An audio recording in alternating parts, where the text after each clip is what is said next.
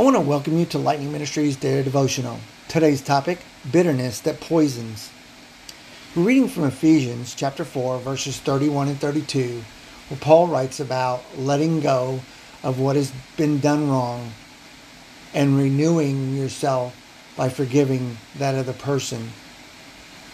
If we really want to go into a deeper subject on this, how we can have an attitude of bitterness towards someone that has harmed us, instead of asking the Lord to give us a peace about it, it would be almost as if you were a mad scientist and you were hatching a, a plot to create a chemical that could harm someone in a way that would resolve what this offender or the offense that may have been brought against you as full payment.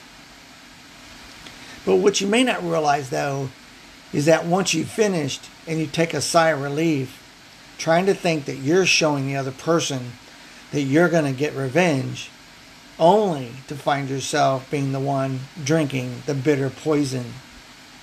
What a surprising twist, to be sure. Yet there is a good chance you've essentially done this very thing at one time or another. I myself know that bitterness is a poison that will prepare myself to try to get else to get back at someone. But what I find myself doing is eating my own words, my own thoughts, and in this particular situation, maybe even my own actions. I realize that it's something that you and I often carefully nurture, and over time it grows into this bitterness of monsterhood. I realize that if someone in your life hurts you, whether it's unintentional or intentional, we need to begin to fantasize of a thousand and one ways not to get back at them.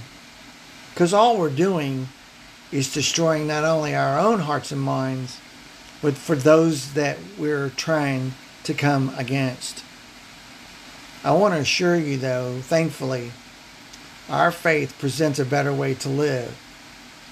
And rather than us trying to nurture hate, which we can, we need to turn from evil, do good, seek peace, and pursue the love of Christ in all that we do. Do you have a bitterness that is poisoning your thoughts, your mind, and your actions as we speak even now? As God's Word says, forgive, have compassion, as Christ forgave you when He died on the cross for your sins and also mine. Have a blessed day.